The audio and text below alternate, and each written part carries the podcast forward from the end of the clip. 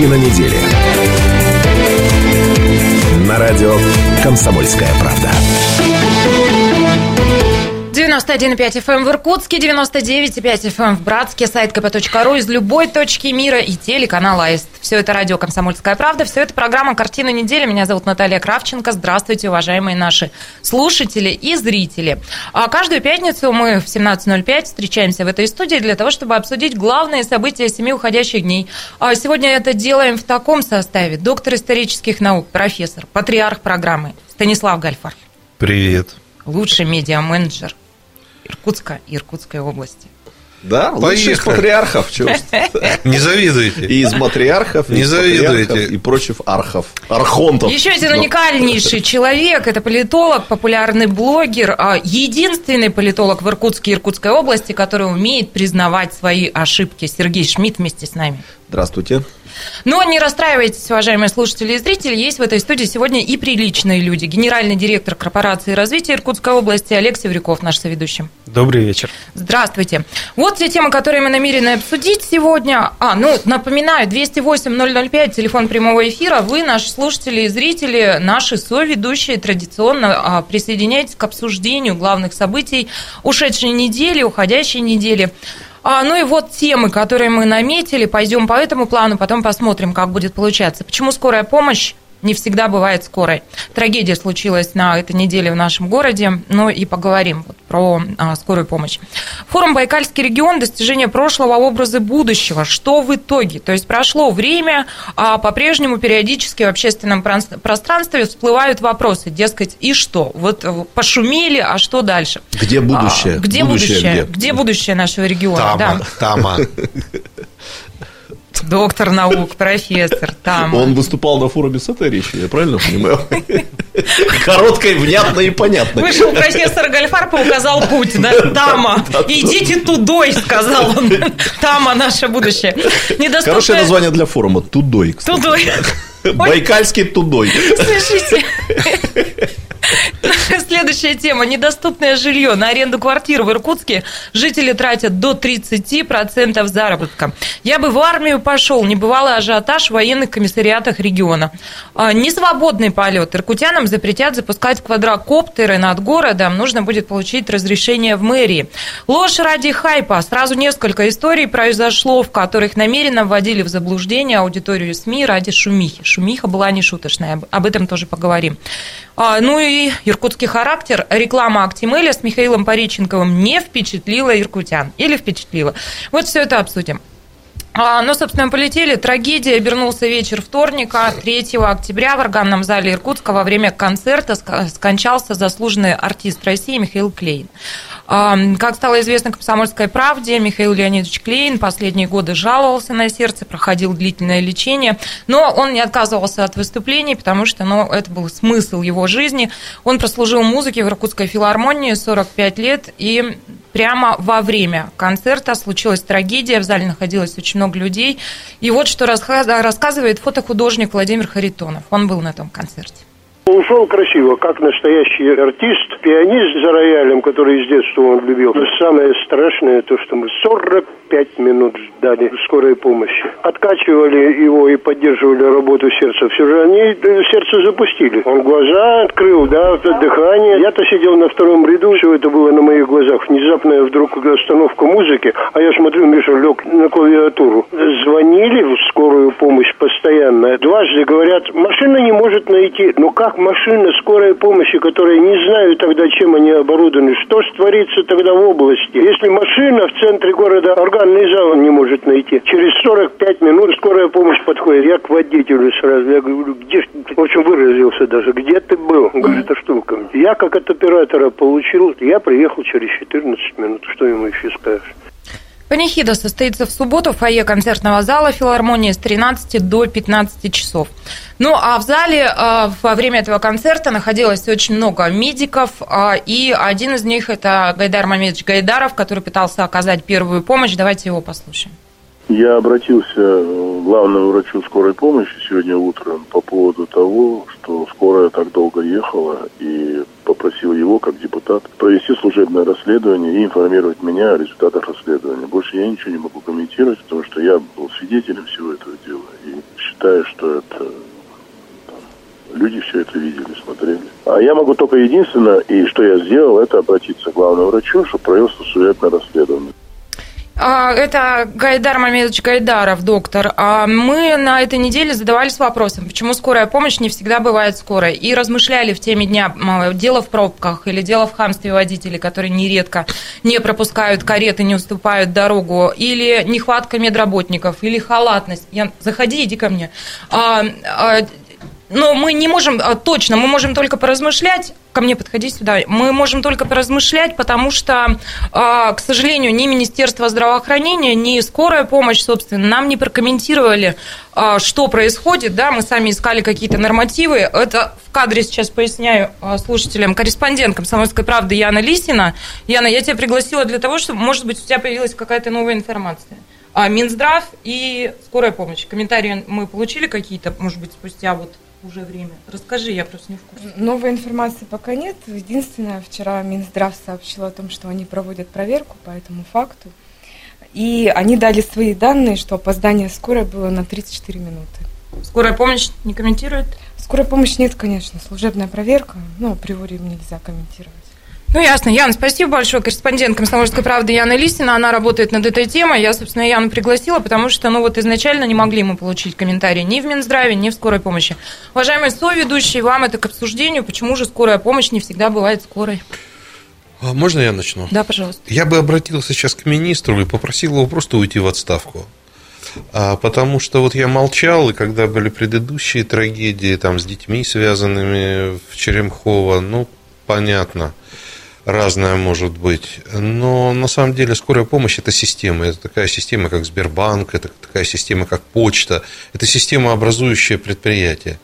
Я сам оказывался несколько раз в ситуациях, когда ко мне приезжала ну, по разным поводам к родственникам скорая помощь, где э, люди были далекие вообще от медицины, понимаете, но в составе же... бригады имеете в виду? Да. Ну, далекие от медицины в каком смысле? На мой взгляд... Фельдшеры. И когда едет э, машина на скорый вызов, там, на мой взгляд, должен быть самый квалифицированный доктор, который должен принимать очень быстро оперативные решения. Я сейчас не говорю о том, как иной раз э, скорой достается, мы все это понимаем, но здесь вот конкретный случай.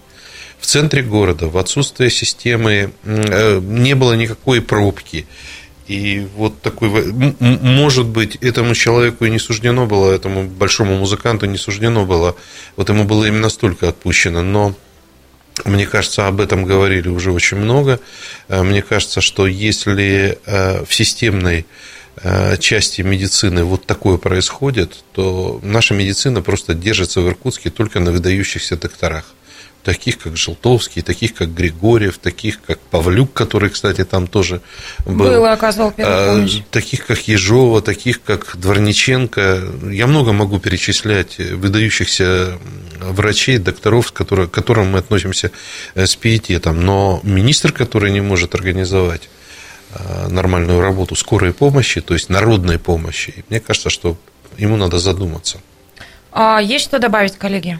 Ну, я не буду так резок, но я просто повторю то, что мне по поводу нашего медицинского менеджмента приходилось здесь уже высказывать. Все-таки Министерству образования пора перестать заниматься войнами с журналистами.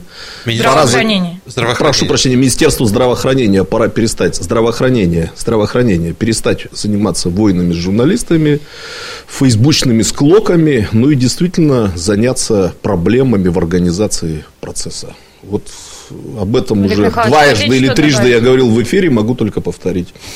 Безусловно, вопрос требует как раз э, такого тщательного рассмотрения, поскольку случай и не рядовой, но, к сожалению, практика показывает, что, наверное, не единичный. Не единичный. Поэтому по результатам служебного расследования действительно нужно сделать определенные организационные выводы, ну и действительно разобраться все-таки, на каком уровне происходит сбой в этой, безусловно, Но я думаю, системе. СМИ проявят повышенный интерес к результатам этого служебного расследования, правильно же? Ну, полагаю, что да. Уважаемые слушатели и зрители, мы продолжим через две минуты. Картина недели. На радио «Комсомольская правда».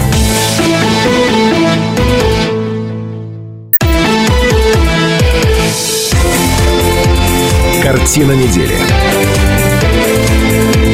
На радио «Комсомольская правда».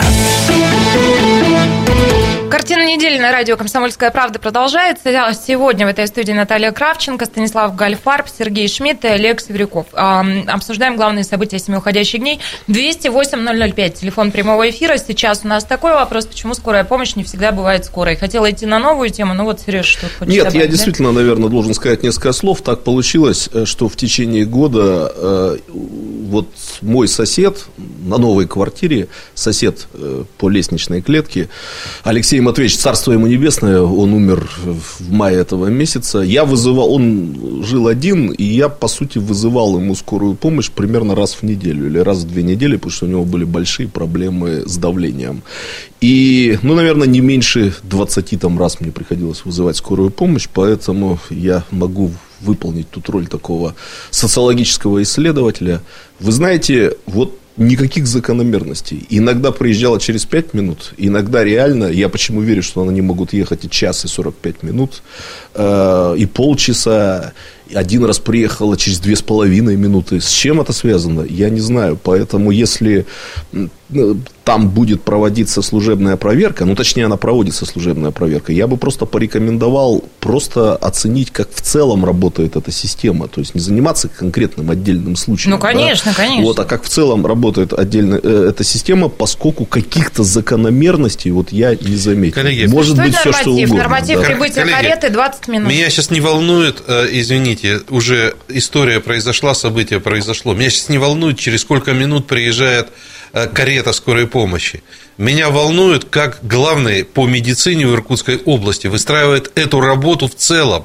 Если у нас постоянно какие-то такие истории, то приезжает фельдшер, который без лекарств, то приезжает карета, которая не оборудована оборудованием для того, чтобы реанимировать человека и так далее. Ну, извините меня, а если это самолет, а если это пароход, а если это тепловоз? Ну, в общем, да, мы поняли эту мысль. Ну что, дальше пойдем? Да? Давайте к следующей теме тогда пойдем. А следующая тема, это, ну, вот тоже продиктована нам профессором Гальфарбом. Форум Тудой будет орг- организован в Иркутской области, где профессор... Я прошу прощения, где я копирачу это название. А, ну, собственно, давайте мы вспоминаем вот что. Это тоже, знаешь, а, называется по следам наших публикаций. Да? Олег Сверяков был уже в этой студии перед а, тем, как в регионе прошел масштабный форум «Байкальский регион. Достижения прошлого, образы будущего». И тут мы с профессором на этой неделе вдруг задумались, а, собственно, что за всем этим последовало. Ну, мы задумались, потому что мы увидели в Фейсбуке опять очередной какой-то гневный пост про то, что а, вот а, громко об этом всем говорили, а, дескать, а что дальше, да, ну, или главный вопрос нашей программы, как формулирует его профессор, и чё?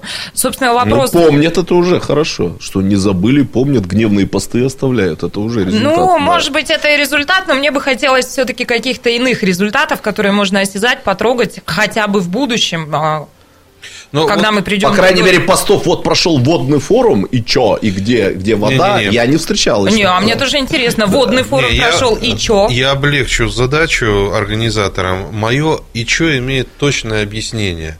Я считаю, что деньги, вкладываемые вот в такие мероприятия, они в любом случае полезны. Я могу на обывательском уровне задать 200 вопросов. И чё? Деньги вообще всегда полезны. Но человеческий мозг, хочу вам сказать, устроен таким образом, что люди обязаны и должны рассуждать. А вот те правила игры и тот формат, который был выбран вот для байкальского э, вот этого мероприятия, форсайта и так далее, это как раз то, что мне понятно. Может быть, через 10 лет, через Ну, 2 вы года. человек с необыденным сознанием. Давайте для нас, вот людей с обыденным созна- сознанием, которые к тому же книжек не читают, как известно, Ну да, да. Сереж? Давайте все-таки, вы говорите, надо порассуждать. Ну, давайте рассуждать. А, Олег Михайлович, подключайтесь, тоже давайте С рассуждать. необыденным И чё? сознанием это нормально, Станислав Ильич. Это не значит, что совсем без сознания. Это комплимент. Э, Это, безусловно, комплимент. Ну, Безусловно, сентябрь у нас выдался очень богатый на такие события. Э, Первыми в ряду был Байкальский форум наш, Байкальский регион э, достижения прошлого, Образы э, будущего. образы будущего. Затем у нас был и Форсайт Кэмп, и, соответственно, Байкальский водный форум. И в перспективе, как мы и обещали, э, планируется открытие такого общественного пространства под названием «Точка кипения». Мы немножко об этом чуть подробнее поговорим. Эти все события, ну, мы их так и планировали на самом деле, чтобы они были связаны в, единую, в единый набор мероприятий, который бы позволял э, у нас в регионе сформировать хотя бы так предварительно вот этот образ будущего, который бы всех жителей или большинство жителей э, устраивал, и мы понимали, в каком направлении нужно двигаться. И в этом смысле вот э, форум, который состоялся, ну, первый, да, э, Байкальский регион достижения прошлого образа будущего, он был очень, очень интересный, очень насыщенной программой. То есть первый день был как раз посвящен подведениям итогов того, чего мы достигли за 70 лет с конференции 47 года, когда, по сути, а, был сформирован. Олег Михайлович, простите меня, я да. вас перебью. Давайте не будем на это тратить время. Хорошо. Мы это с вами обсуждали, а. когда вы к нам приходили перед. Да? То есть мы а, рассуждали о том, как будет строиться работа и так далее. Работа вроде бы сделана. Вопрос от профессора дублирую еще раз. И чё? Хорошо. Я просто хотел заострить внимание на том, что вот э, второй день, который у нас был такой достаточно, скажем так, э, новый для нашего региона, он тоже прошел в очень интересной дискуссии. И э, во второй день вот на конференции участвовал и губернатор Иркутской области Сергей Георгиевич Левченко, и э, председатель законодательного собрания.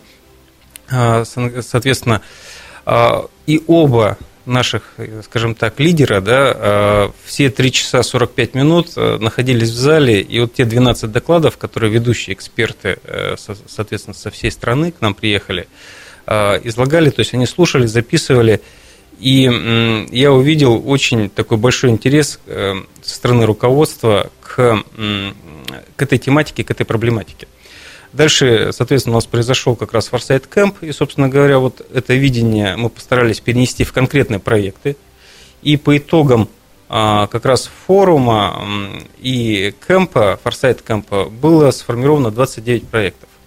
29 проектов фактически по совершенно разным направлениям деятельности и развития региона, которые сегодня уже наше агентство инвестиционного развития, которое курировало данный, данный форум, взяло на сопровождение.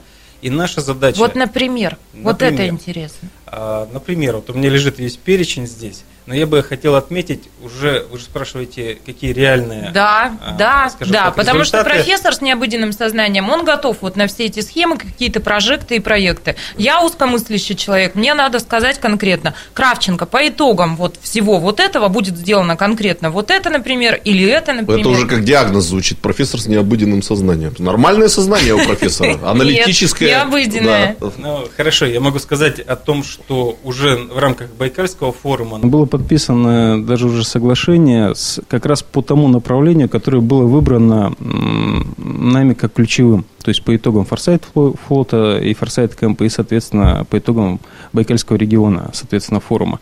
Это биотех, биотехнологии. И более того, данное соглашение как раз с нашими иностранными партнерами, оно нацелено на, в том числе на решение проблемы э, БЦБК. Поскольку, поскольку технология, которую предлагается сегодня адаптировать как раз э, и реализовать у нас здесь, позволяет переработать э, отходы, которые накопились и в рамках БЦБК, и вот те отходы, которые накапливаются при переработке древесины, а это именно опилки, да, которые сегодня, по сути, складируются, где-то сжигаются, в, в белок, который может быть потом использован как э, корм для аквакультур. Вот, и уже вот это то, чего я добивалась. Конечно, это уже и это такая фактически пример. новая отрасль, да, буквально на следующей неделе уже крупнейшие как раз основные акционеры этой компании, это швейцарская, французская, американская компания, приезжают к нам, и мы уже поедем по площадкам как раз э, конкретным в области для того, чтобы отобрать пробы и посмотреть, где возможно размещение такого рода производства для запуска этого проекта у нас в регионе. А, и это очень системный важный проект, поскольку он позволит запустить и другие отрасли. Ну, например, развитие аквакультуры и, соответственно, рыбную отрасль. У нас огромные, а, соответственно, вот а, ресурсы Тут водные. какая-то смычка с водным, водным форумом, что ли, получилась? Ну, так получилось, что мы реализовали, подписали соглашение уже в развитии вот тех двух мероприятий на водном форуме, поскольку, поскольку тогда а еще была соответствующая есть? аудитория.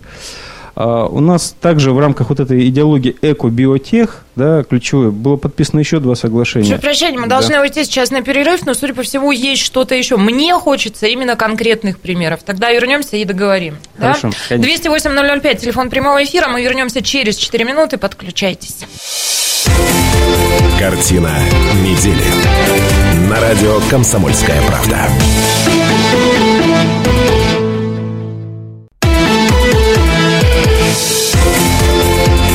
Картина недели. На радио «Комсомольская правда». Это радио «Комсомольская правда». Продолжается программа «Картина недели». Меня зовут Наталья Кравченко, мои соведущие Станислав Гальфарб и Сергей Шмидт. И вместе с нами программу сегодня ведет генеральный директор корпорации развития Иркутской области Олег Северюков. Еще раз здравствуйте. 208-005, телефон прямого эфира. Я тут смеюсь, потому что за эфиром мы боролись с профессором, а я наседала на Северюкова и говорила, что, поймите, мне не хочется пространственных рассуждений, я, мне нужны какие-то примеры и факты, я хочу понять, что происходит, на что профессор а, ответил, что мне никогда этого не понять. Да, руководитель в меня верит. Олег Михайлович, я очень надеюсь, что вы все-таки верите в меня чуть больше, чем мой руководитель, и постарайтесь... Форсайт не для средних умов. Да, какие-то примеры все-таки дать. Хорошо, спасибо.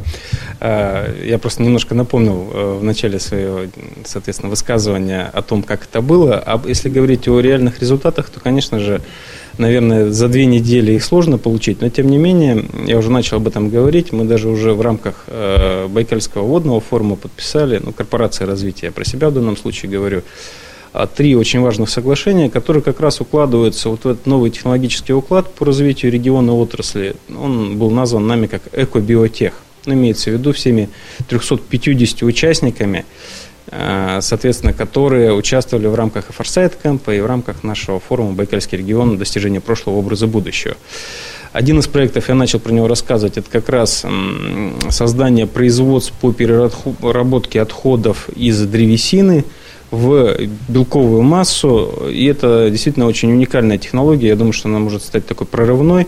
И буквально я начал рассказывать о том, что на следующей неделе наши а, представители и акционеры как раз французской стороны, а, это французская, швейцарская, американская компания, приедут к нам в регион для того, чтобы отсмотреть э, возможные площадки для размещения такого рода производств, а самое главное, взять пробы для проверки насколько эта технология реализуема а, применительно к нашим, к нашим условиям. То есть не факт, что это все будет?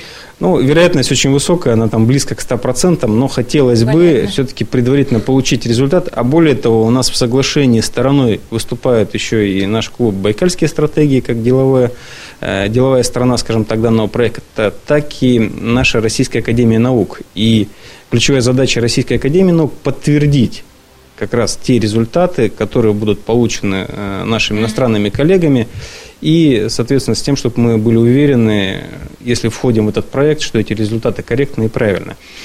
И, на наш взгляд, как раз этот проект такой, э, он может быть очень системным, поскольку э, может дать толчок, я об этом тоже сказал, развитию как раз рыбной отрасли в рамках тех био ресурсов, которые у нас на сегодня есть, то есть системы водохранилищ, э, промышленному разведению как раз, э, соответственно, рыб, так и, например, такой отрасли, как э, судостроение, поскольку, как известно, соответственно, развитие такого рода технологий требует строительства новых судов, кораблей.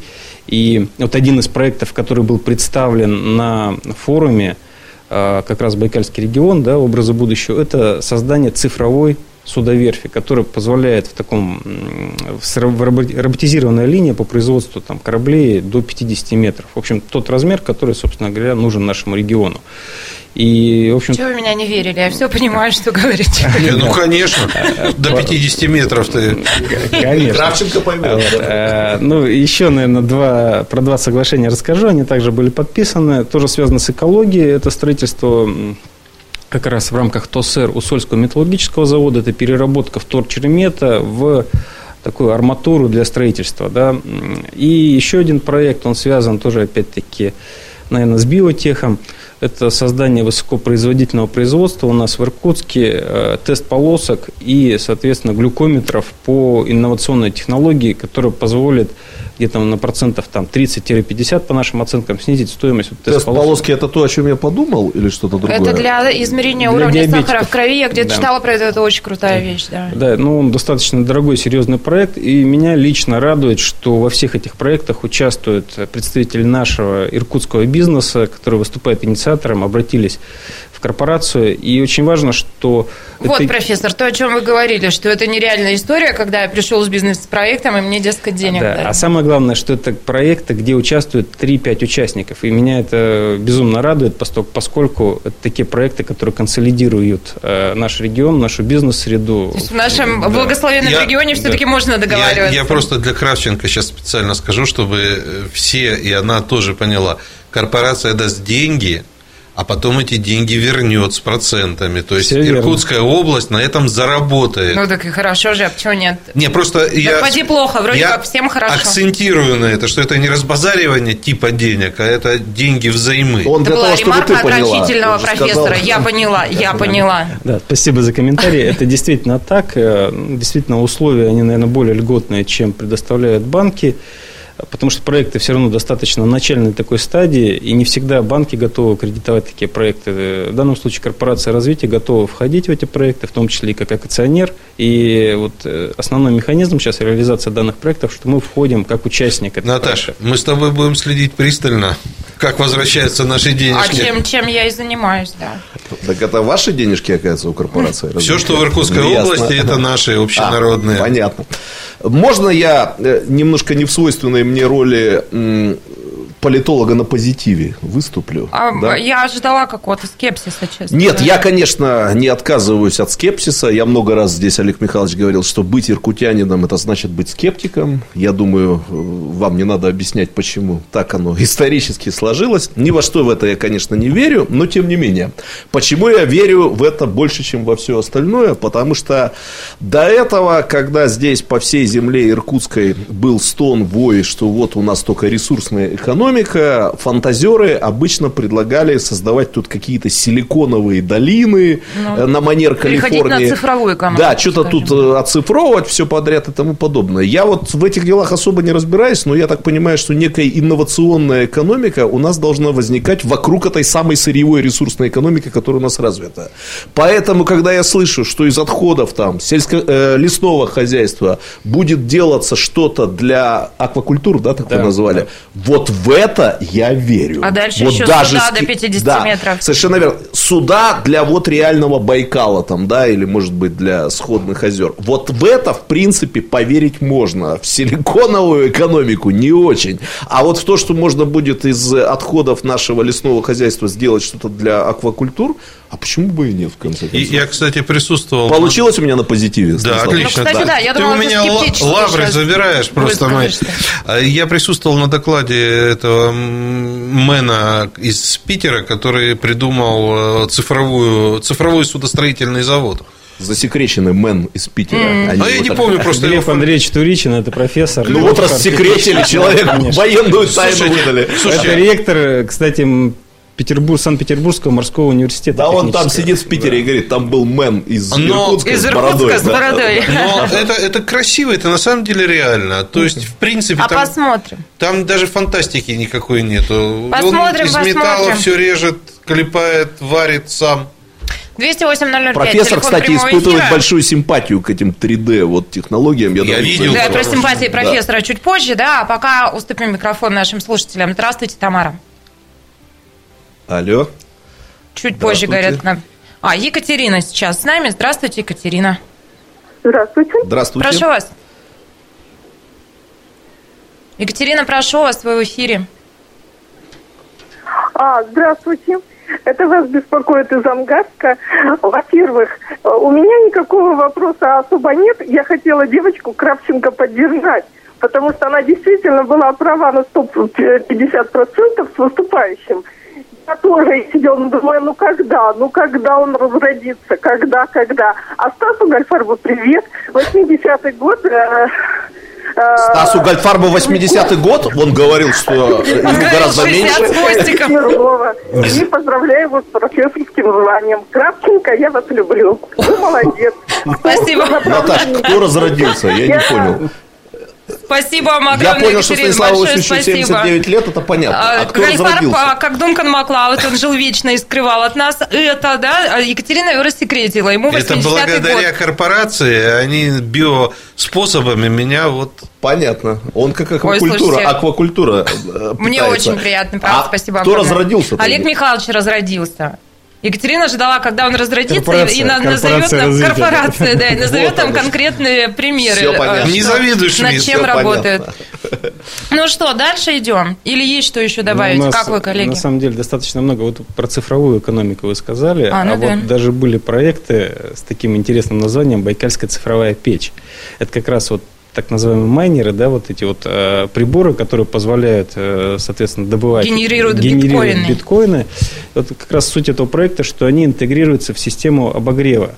И вот буквально в ближайшее время наши коллеги, это иркутская команда, соответственно, представят этот проект. И Если у вас дом до 100 квадратных метров, то В смысле, это как Настасья Филипповна то у вы можете Достоевского его биткоины в печку э, бросать будет. Не, вы можете бесплатно его, соответственно, обогревать. То есть, э, установив эту систему, абсолютно бесплатно получить, бесплатно, соответственно, Слушайте, вот со всем этим майнингом здания. это просто какая-то Учитывая, что. «Комсомольская правда» недавно выдала отличнейший материал про то, как цыгане торгуют биткоинами, какие-то там они напечатали, значит, Не, и ну, находятся слушайте, любителями ну, покупать, говорят это же- важная информация. Олег Михайлович, не дайте мне соврать или меня поправьте. Вообще сейчас говорят, что Иркутская область в лидерах, это столица майнинга, Майнинга, сегодня, да? Ну, Тут слово, надо отдать да. должное одному нашему иркутянину, оборотистому, который прямо через федеральную прессу, вот Станислав очень лучше разбирается, как создаются информационные волны, он просто запустил, вот он сказал, Иркутская область, столица майнинга, и все. Понимаете, он первым это А это сказал. сказал бы кто-нибудь петербуржец, был бы Нет, Петербург. Сережа, в. Иркутской области самая дешевая электроэнергия, а майнинг, он требует больших Жрет затрат в этом Да, смысле. и он дает тепло, на самом деле. Вот эти процессоры, они греются, и как раз суть этого проекта, что за счет нагрева от процессоров идет А, нагрев, соответственно, так? воды и обогрев зданий. И я говорю, что если у вас до 100 квадратных метров дом, то, соответственно, вы можете абсолютно бесплатно его обогревать, используя данную технологию. Кстати, вот инициатор проекта, он сам строитель домов. Это круто. И Круто. сделает предложение, соответственно, мы просто его сейчас вот как раз до, доводим до ума, равно как и остальные 28 проектов, которыми занимается наше агентство инвестразвития. Наша задача все-таки их из идеи превратить в реальные проекты, которые будут на благо и гордость нашего Слушайте, региона. то есть это новейшая цифровая экономика отапливает сибирские дома. Да, там сам- Вот это и так по далее. От будет, вообще да. плавится мозг Надо, надо маленький пустячок. Надо, чтобы, значит, этот биткоин не развалился, как некий... э, Маленький как- как пустячок, у пирамида нас такая. сейчас большая перемена. Мы вернемся в эту студию через 20 минут, 18.05, ну а зрители Аиста к нам присоединятся в 18.15. Дневные новости посмотрят. Мы уходим на большую перемену, профессор будет а, слушать сейчас про биткоины, да, ну а мы немножко отдохнем. Встречаемся в Про биткоин. 18.05. Картина недели. На радио «Комсомольская правда».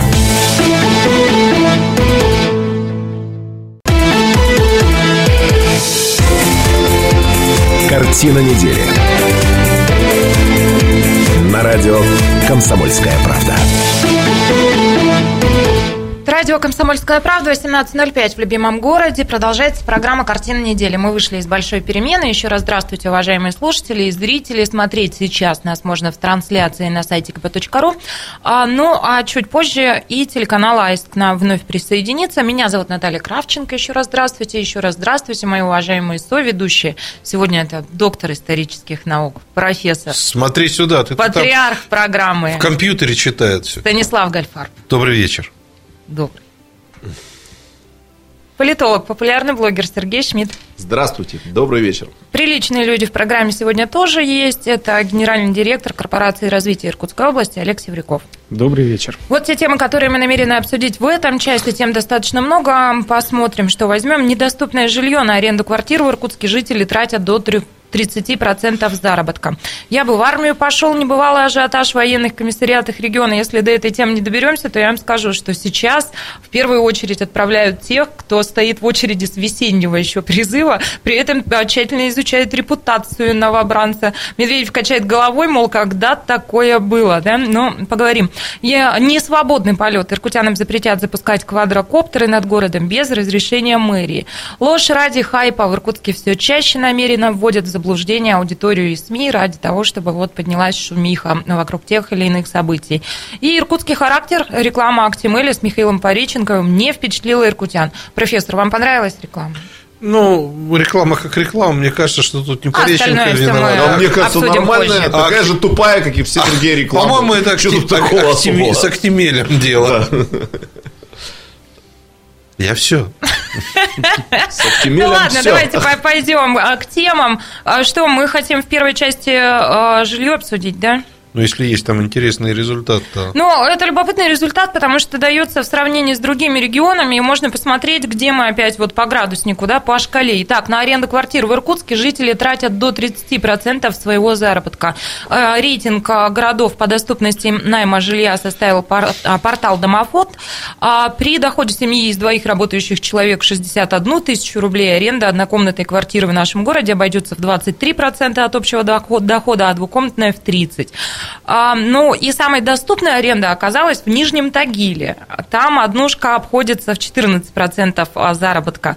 За ним следует Пенза, Стерлитамак, Курск, Курган и Магнитогорск. Там семья в среднем потратит 15% дохода на аренду однокомнатной квартиры. Уважаемые соведущие, как вы думаете, о чем говорят эти цифры? Что, в общем, Иркутск а, город востребованный и интересный, поэтому у нас дорого. Не какой-нибудь мы там стерлитамак. Я же знаю, что есть какой-то проект даже по этому поводу, нет? Ну, проекты, безусловно, есть. Э, я не знаю ничего о таком проекте. Ну, я от имени корпорации развития как раз коллегам хотел рассказать о том, что сегодня совместно с Минстроем у нас в регионе реализуется пилотный проект по как раз запуске программы жилищных сертификатов и строительству жилья по данной программе. И вот целевые показатели, которые уже утверждены, а корпорация развития участвует как раз в финансировании данного проекта, это для нуждающихся семей, то есть у кого социальная норма, скажем так, э, не выдержана, то есть и количество квадратных метров на одного человека ниже, чем, по-моему, там 18 квадратных метров, имеется возможность приобрести жилье по стоимости 32 тысячи за квадратный метр. Это район как раз юбилейного, уже даже определена площадка, э, улица Багратиона. И на самом деле мы очень рассчитываем на то, что данная, данный проект и данная программа, она получит дальнейшее развитие при условии, конечно же, спроса со стороны наших жителей на вот такого рода жилье. Здесь нужно отметить, что жилье планируется сдавать уже, это монолит, получистовая отделка с разводкой, соответственно. И ну, мы считаем, что программа, которая реализуется как раз по прямому поручению губернатора, э, и это пилот, один из первых в стране, э, и курируется Минстроем как раз федеральным, он э, получит дальнейшее продолжение, ну, опять-таки, если будет поддержан жителями. На наш... А чего жителям-то не поддерживать? А сдавай потом, да, за 30% от стоимости дохода. Наталья, включайся, ты еще молоденькая у нас. Спасибо за молоденькую, отдельное спасибо. Ну, э, если же социальная норма, скажем так, она и у человека имеется жилье, он тоже может приобрести эти жилищные сертификаты, но уже цена будет 40 тысяч за квадрат. Сдача планируется конец 2018 года. Все равно это дешево, 40 тысяч. А, ну, мы считаем, что да, но тем не менее, все-таки задача поставлена для с ориентацией именно на социальный, э, на социальный такой аспект. Я прошу прощения, я сказал, э, все равно дешево по сравнению с тем, что на рынке mm. происходит. Почему у нас дорогое жилье? Ну, я вот тут, можно, да, э, это вот тот самый случай, Наталья, когда вот ты озвучила эти цифры, тот самый случай, когда вот я доверяю этим цифрам. То есть у меня разный опыт в жизни был, я издавал квартиру и снимал квартиру. Вот это действительно похоже на правду, что среднестатистическая семья, если она не хочет жить, значит, снимать жилье, где они будут друг у друга на шее, там, на голове сидеть, а снимать более или менее просторное жилье, где-то в треть это и выйдет э, такая аренда. Правда, говорят, в Европе еще дороже. Но в Европе есть социальное жилье, которого у нас очень мало. Вот. Э, ну, к теме того, почему у нас дорогое жилье. Да, давайте скажем откровенно. Строят у нас в городе много. Куча очень успешных, влиятельных, даже политически влиятельных, мы это знаем, строительных компаний. Но, тем не менее, людям по-прежнему таковы условия ипотеки и таковы, видимо, ощущения людей. Там не все чувствуют себя уверенными на своем на своем рабочем месте по поводу своего заработка, людям все-таки получается выгоднее снимать жилье в аренду, чем вкладываться в какую-то долгосрочную ипотеку. Правильно же? Но С под... этим связано О чем это следить? Ну, подождите, Все-таки под... это нестабильно? Подождите, подождите. Угу. А то я из политолога не то чтобы поправлю, а кое-какую э, э, добавлю. добавлю. Угу. Во-первых, не забывайте, что у жилья есть цена. Цена формируется от себестоимости всего там товаров, балок, арматуры Понятно. и так далее. Кроме всего прочего, если бы это были советские времена, то я скажу совершенно четко, те СНИПы и ГОСТы, которые существуют, говорили о том, что в условиях сейсмики фундаменты должны быть особенно усилены, стены должны быть особенно усилены и так далее. Это гигантское удорожание. Это На треть заливается больше металла в здание в Иркутской области по сравнению с неактивными сейсмическими. Ну и еще один зонами. такой момент. Но мы знаем, что в Крыму, например, не надо шубу иметь, а в Иркутске стена должна быть там 90 сантиметров, чтобы тебя вот Наталья... Да, чтобы тебя Наталья... Вот вы по- зайдите в Сталинку. Вот э, Шмидт, э, поли- хоть и политолог, но живет в сталинском доме, э, старой постройки, там проем это... Вот, А политологи в каком? В Хрущевском должны жить?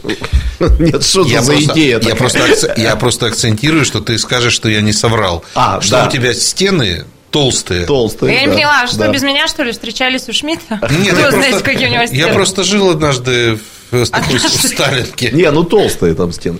Насколько мне известно, э, феномен э, высоких цен на иркутское жилье, он неплохо изучен, и у него, как я понимаю, три с половиной причины. Это вот на экспертов я ссылаюсь. Первая причина, то, что вы сказали, Станислав Ильич, действительно, сейсмичная холодная зона здесь просто дороже сама себестоимость строительства. Э, Вторая причина, я не знаю, насколько она сейчас искоренена, поэтому, э, в смысле, остается ли она сейчас, поэтому я ее за половинку даю, да, вот три с половиной, что здесь проблемы с местными стройматериалами. Стройматериалы приходится завозить издалека, из других регионов. Э, Третья причина, люди зарабатывают у нас больше, чем в других регионах, поэтому здесь и от этого жилье. Ну, а четвертая причина, Первая у нас причина это отсутствует все-таки жесткая конкуренция на строительном рынке. Вы все прекрасно знаете, что у нас нет и на региональных строителей. И поговаривают о строительном сговоре, который А вот- имеет место быть в Иркутской А области. вот политолог- Это не я сказал, а это вот, эксперты. полит- а вот политолог одну очень важную причину не назвал. Сети? Нет, ее описал э, профессор, дважды доктор наук Мейрович. Жилищная политика – это очень важный инструмент политического регулирования и влияния. Что такое квартира? Квартира – это мечта, это счастье. Вот э, до перестройки, чтобы ты, тебе, если дают квартиру, это значит, жизнь удалась. То же У самое. профессора Гальфарба есть квартира. Жизнь удалась. Того же желаю вам. Вернемся в студию через пару минут. Картина недели. На радио «Комсомольская правда».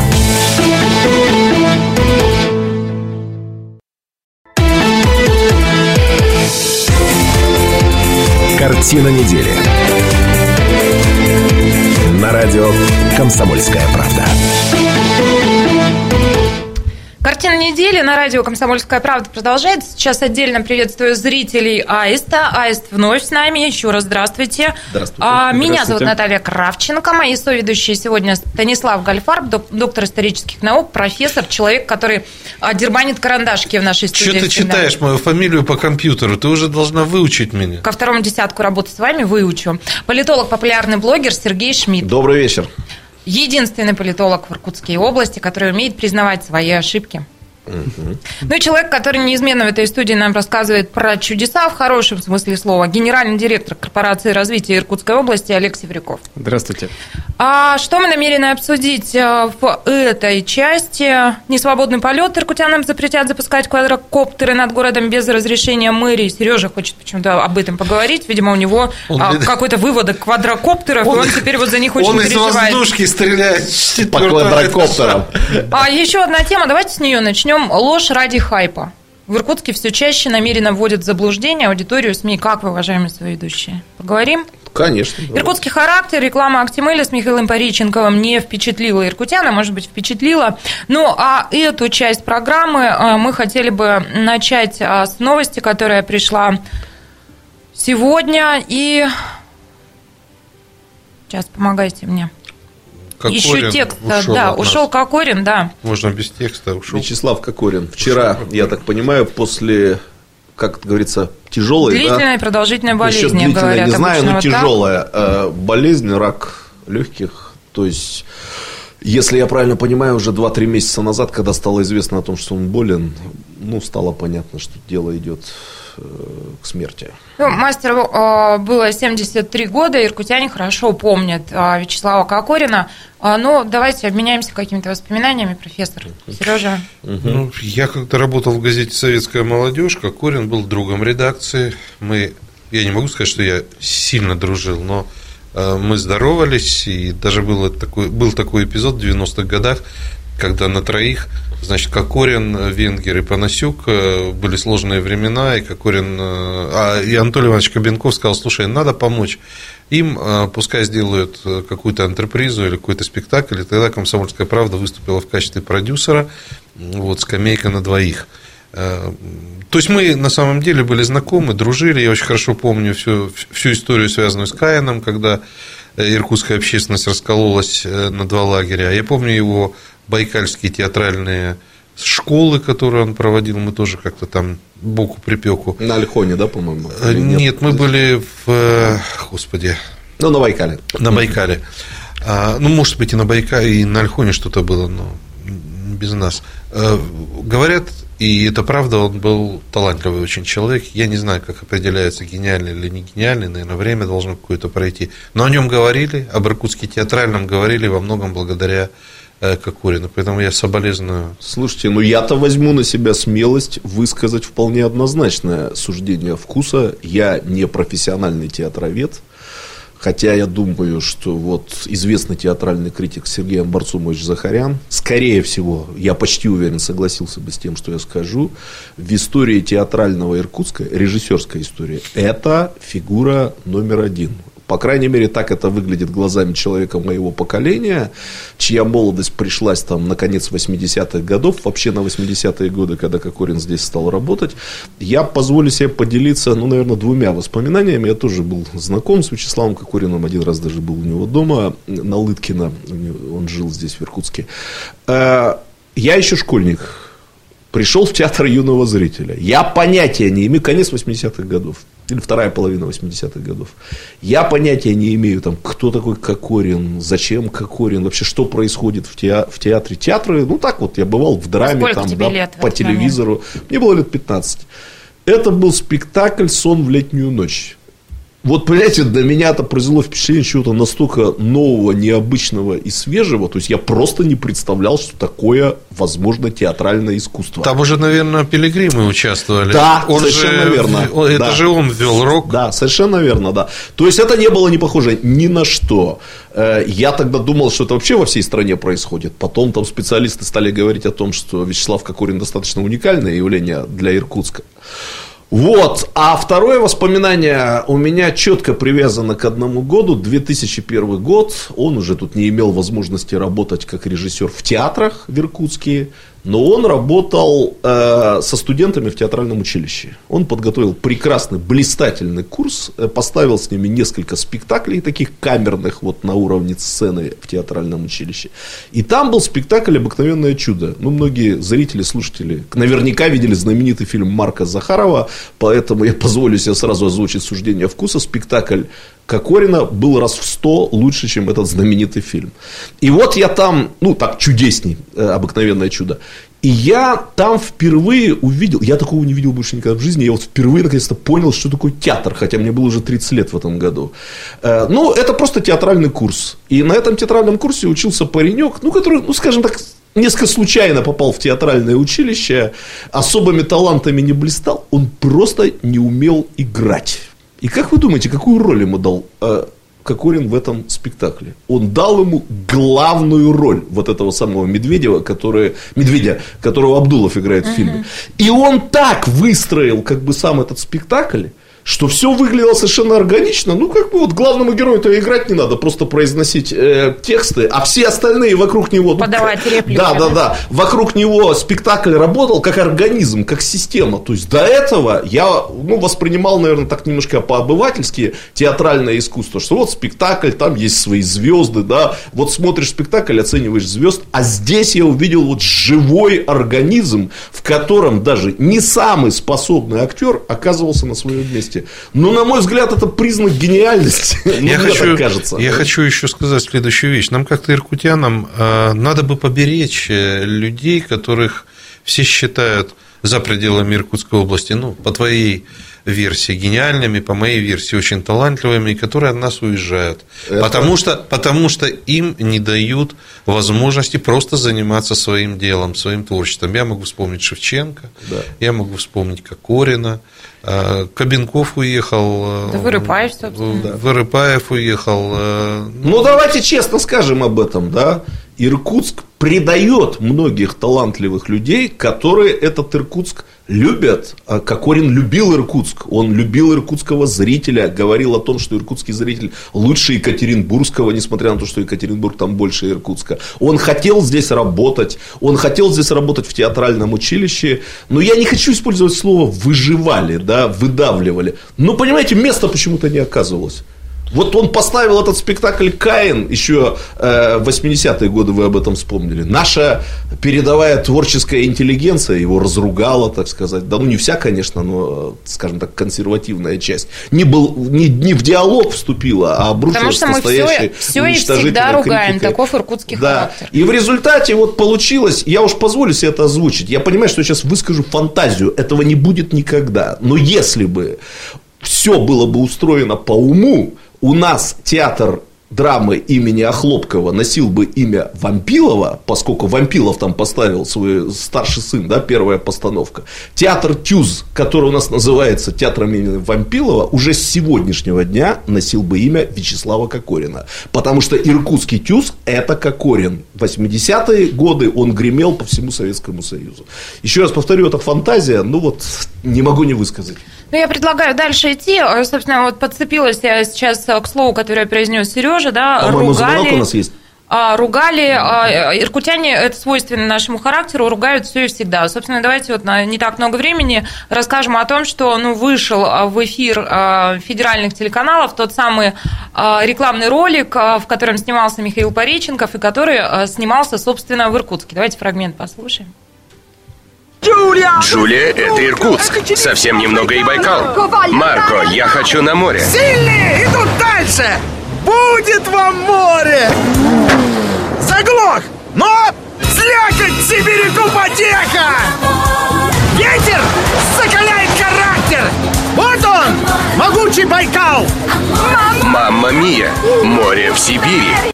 Ну круто же, да, это Иркутск, все это а, произносится на федеральных каналах, а, но А мне кажется, том, что... что некоторая чокнутость, крейзанутость Иркутска неплохо передана передана. этом э, клипе. 3 мая да. в Иркутске были э, мощные пробки, город стал в пробке, потому что центр был перекрыт как раз под съемки этого ролика. Ну тут вот ролик вышел, и с новой силой обрушились иркутяне, и их гнев на Пореченкова, на этот ролик и так далее, а, потому что мы тогда терпели неудобства, Иркутск был в пробках, и ролик-то черти какой, говорят иркутяне. Ну вот что, иркутский характер. Есть какие-то примеры, когда мы истово хвалим? Слушайте, то, я происходит? на позитиве. Еще раз. Вот чокнутость и иркутская, и иркутских автолюбителей, водителей неплохо передан. Ах, Иркутск! Ха-ха-ха! По-моему, отлично. А, мне кажется, что... Э, мы сам... все такие дерганые, нервные здесь. На поэтому... самом деле, конечно, пиарщики должны были сработать повеселее.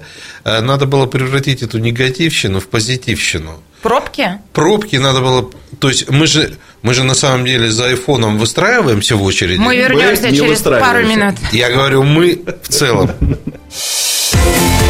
Картина недели. На радио «Комсомольская правда».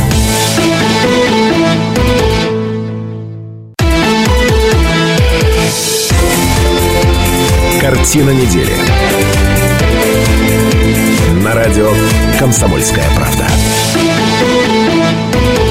Картина недели на радио «Комсомольская правда». Каждую пятницу мы собираемся в этой студии для того, чтобы обсудить главные события семи уходящих дней. Меня зовут Наталья Кравченко. Еще раз здравствуйте.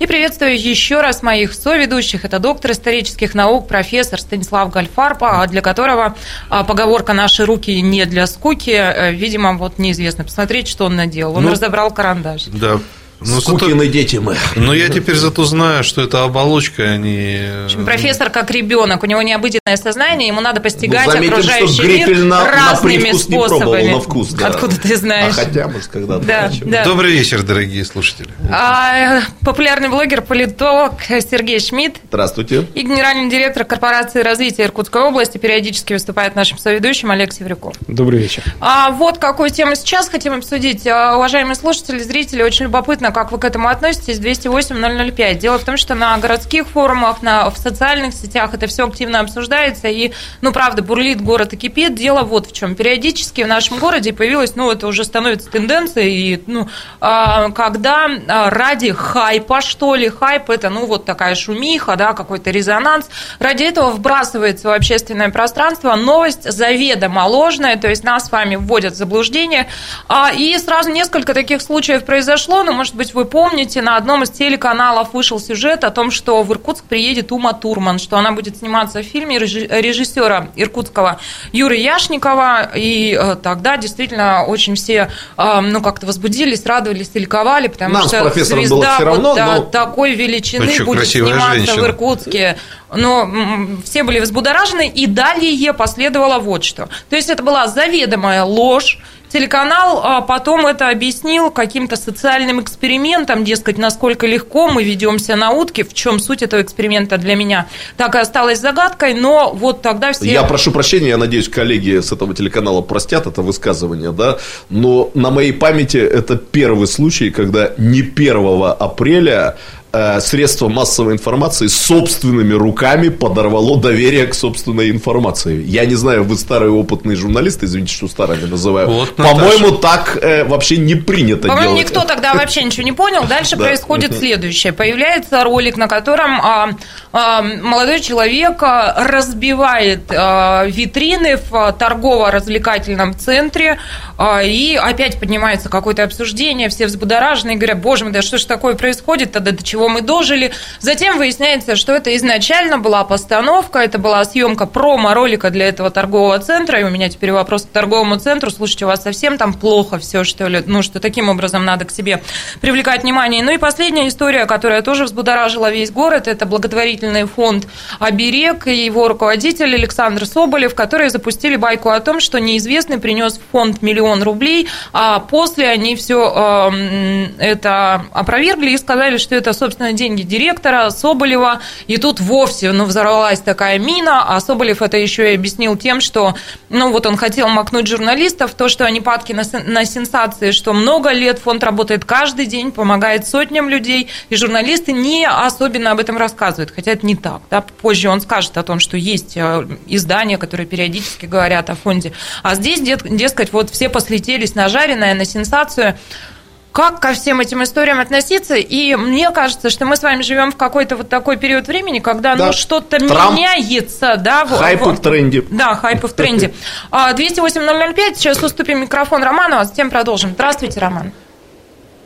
Здравствуйте. Роман, здравствуйте. Сегодня явно что-то со связью. Роман, а попробуйте еще раз. 208-005. Ну и ко всем тоже обращаюсь. А, Подключайтесь к обсуждению. Как вы относитесь к таким историям? А, Обидно ли вам? Чувствуете ли вы себя дураками при этом? Да? Ну, в общем, не знаю, какие эмоции все это у вас вызывает. 208-005. Пока те же вопросы к моим соведущим. Что за трансформация происходит сегодня? Да?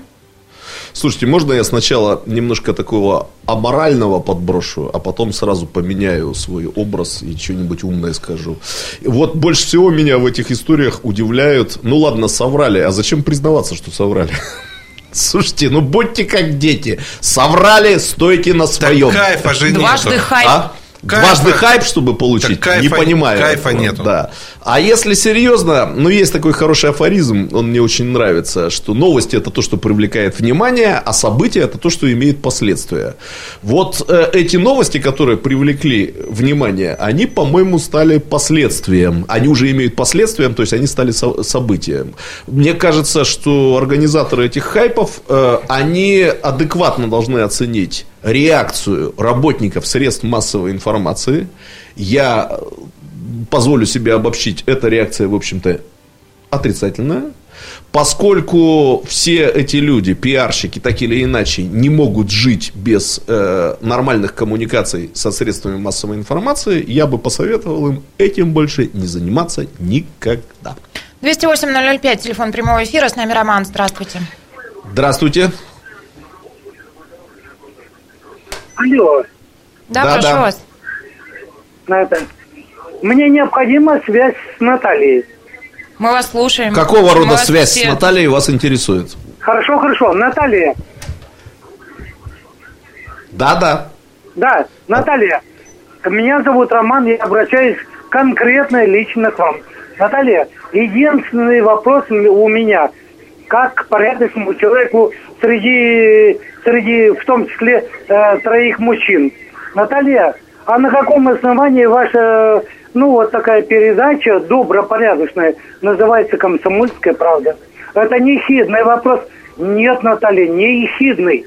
А вот попробуйте обосновать, на каком вы сами являетесь проводниками комсомольской политики и вот этой, вот этой всего. Роман, да, мы поняли вопрос, я поняла, что он не ехидный, у нас совершенно есть простой неехидный ответ, и право этого ответа я передаю профессору Гальфарбу, который 25 лет трудится в «Комсомольской правде». Начнем с того, что программа наша называется не «Комсомольская правда», а «Картина недели». А радиостанция «Комсомольская а я бы правда», просто, конечно. Я бы просто сказал, на каком основании ракету назвали «Ангарой». А что такое «Morning Star»? Газета коммунистов насколько я помню, Англии. Это название «Комсомольская правда». Это Газета не предмет. «Комсомольская правда» появилась почти сто лет назад. С тех пор ее название не менялось ни разу. А, но а, время идет, все развивается. И кроме газеты «Комсомольская правда» теперь существует Сейчас, сайт, момент. теперь радиостанция «Комсомольская правда». Момент. Это все, э, по-моему, не требует объяснения. А, по-моему, именно об этом, Роман. Есть бренд а бренд, есть ордена на этом бренде, которые заработаны кровью и потом э, предыдущих э, поколений журналистов, редакций и так далее. Э, поэтому никто ни от чего не собирается отказываться ни от своей истории, ни от своих орденов, ни от тех людей, которые работали и продолжают работать. Я так на минуточку напомню, что уже даже когда Советского Союза не стало, продолжал работать Василий Михайлович Песков, продолжала работать Инна Павловна Руденко, которая первая рассказала об Афганистане, Ольга Кучкина, выдающийся исследователь, историк космоса Ярослав Голованов и так далее, и так далее. И мне ну, кажется, я надеюсь, исчерпывающе. И мне кажется, да, дискутировать То есть газета никогда не меняла свое название, и под этим названием теперь в издательском доме еще есть и радиостанция, и сайт «Комсомольская правда». Ну что, вернемся к хайпам. Угу. Олег Михайлович, вы как относитесь а, вот к таким историям? И не было ли у вас когда-то соблазна? Дело в том, что мы э, с вами как-то за эфиром говорили о том, что э, действительно о деле своем необходимо рассказывать. Так вот, не было ли у вас соблазна каким-нибудь таким образом хайпануть, чтобы про корпорацию развития заговорили называется. все и разом? Ну, я думаю, что надо доказывать делами, наверное, актуальность э, деятельности корпорации развития. А то, что, то, что касается таких историй, то, конечно же, они подрывают доверие вот, к средствам массовой информации. И, наверное, адекватный ответ – на все это, ну, по крайней мере, вот, э, у людей моего возраста, это уход в интернет, Facebook, там, где новости транслируются знакомыми тебе людьми, друзьями, и где как раз в том числе и дается экспертиза. Вот, и многие новости, они именно как раз проходят такую проверку и комментарии, что нет, это на самом деле неправда, вот отсылка к первоисточнику, это звучит совершенно иным образом, либо наоборот, ну, как-то новость транслируется, поскольку она с высокой степенью достоверности. К сожалению, наверное, тоже не рецепт и не панацея, Тоже потому рецепт, что именно конечно. из а, Фейсбука пришла новость про а, Оберег и Соболева, и первоисточником Соболев и был, который, в общем, сам заведомо ложную дал информацию. Ну, это вот как раз вот такая форма, как раньше новости передавались из уст в уста, теперь они уже вот в новом таком цифровом ну, формате. Мне нравится, что находятся умники, которые журналистов да. начинают подкалывать. А почему вы не проверили эту информацию? Вы знаете, да. э, в самом деле, как бы источником информации является сам герой информации. Почему вы не проверили? А как ее проверишь? Звонили да. герою. Да. Вот мы с вами тоже ну звонили ну что, герою, Алене да? дадим слово, да, я конечно, да. Ну, подключаются к нам слушатели и зрители 208 005. Э, здравствуйте, Алена. А, здравствуйте, уважаемые студия. А, вот по поводу этих последних новостей хотелось бы сказать, что ну, каждый волен делать все, что он хочет и желает, но всему есть э, разумный какой-то момент. И, конечно, вот эти последние новости, ну, они не приносят вот этим а, торговому центру какой-то значимость. Я считаю, что надо просто более работать лучше и адекватнее, чем вот такие привносить моменты. Алена, вас это обижает? Вы чувствуете себя одураченной, что ли, простите это слово? Ну, на самом деле, да. Задевает. Слово. Конечно, конечно. Да, спасибо большое. 208-005, телефон прямого эфира. Я просто вспомнил, когда открывался торговый центр «Комсомол», мне предложили сняться в рекламе этого центра с Ольгой Бузовой, небезызвестной. Но я тогда еще не знал, что там пройдут годы и вот разбивать витрины будут ради рекламы, поэтому я снялся с большим удовольствием с нашей главной блондинкой Российской Федерации. Мы ничего не разбивали, не там никого вообще, не обманывали. Не там разбивали, в Да. другом центре витрины, не будем делать ему рекламу Я как дополнительную. профессор университета, кафедра коммуникаций. Если бы мы с вами жили в другом мире... Да, вот вы как специалист скажите, Да, вот, если это все мы с- может сработать? Вот если бы мы с вами жили в другом мире, например, не в России, а в каких-нибудь Соединенных Штатах Америки. Каких-нибудь. Каких-нибудь, Да, каких-нибудь. Ну, сейчас так говорят. В каких-нибудь Соединенных Штатах Америки, то, безусловно, такое событие привлекло бы внимание прессы, и я думаю, что ни одна передача была бы, причем в прайм-тайме, где обсуждалось бы сам феномен. Так вот мы с этого. вами в прайм-тайме обсуждаем феномен А, ну, я не имел в виду немножко другие форматы. Вот. э, То, что произошло, на меня абсолютно никакого впечатления это не произвело.